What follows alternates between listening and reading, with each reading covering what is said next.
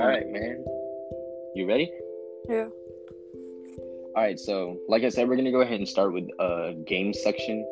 So, like I said earlier, there there's actually been an incline, and when it comes to games, and what I mean by an incline, I don't really mean by a decrease. I mean a good type of decrease, because recently, if you haven't heard, Fortnite was actually thinking of adding attachments to their game. What do you think of this? Oh yeah, I've heard of that. i I thought it was pretty cool. Because I'm I'm hearing also that they're gonna make their weapon the weapon like remake. You can make your own weapons in creative. Oh yeah, I've been hearing about that a lot too. Honestly, feel like that'll be a good addition to the game. But honestly, if they add it to the actual game itself, do you think it'll ruin the game? Uh, probably because people are about to start making some really open shit. All right. So, honestly, thinking of Fortnite, there have been there have been actually they're still actually having that battle with Apple that's been going on for the past couple of months. When Fortnite decided not to do the payment terms of Apple. Apple sued them, and Epic is somehow in a sticky situation because they're also being sued by other companies. So, what do you think? What do you think Epic should do about this situation? Do you think they honestly should just agree to the payment terms of Apple? I mean, yeah, honestly, because like they're, they're probably still making like dollars a day almost, like much more. So I just All right. done with.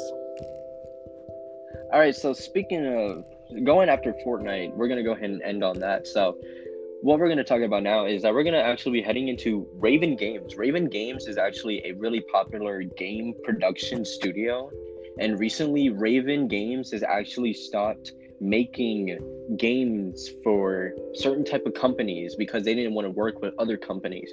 Recently, now Raven Games has started working on Star Wars games. What do you think of that? Uh, I think that's pretty cool because I actually really enjoy the game Star Wars Battlefront 2.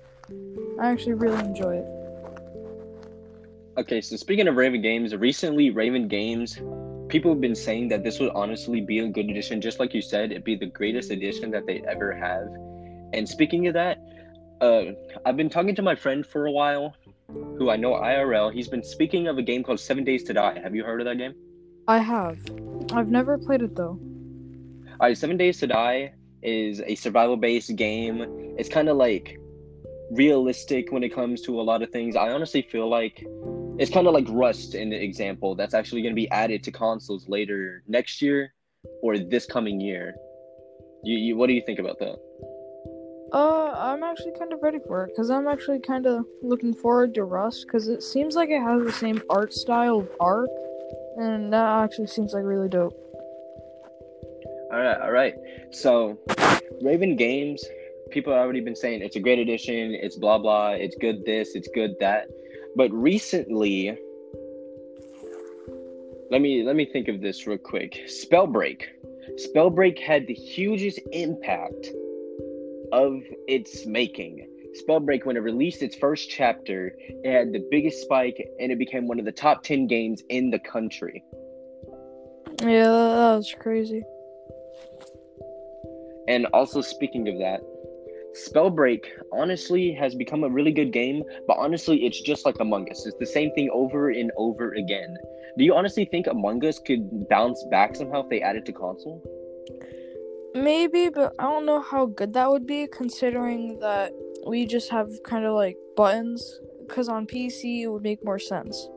Because, like, they have like a bunch of different ways, and like you could mod it on there.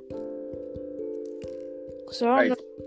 Yeah, go. Alright, speaking of uh, Among Us, they've been saying that they actually will be releasing it to consoles later this year or the year after that.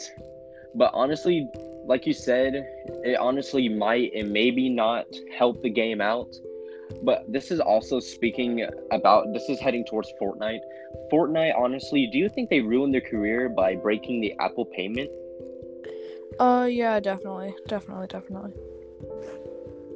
So, as as I am a used to be iPhone player for Fortnite, I don't really think I'm really upset about this, but I honestly feel like people who created or who are creating money off of playing Fortnite on their iPhone, do you think they are really pissed about this? Uh, pr- definitely, probably.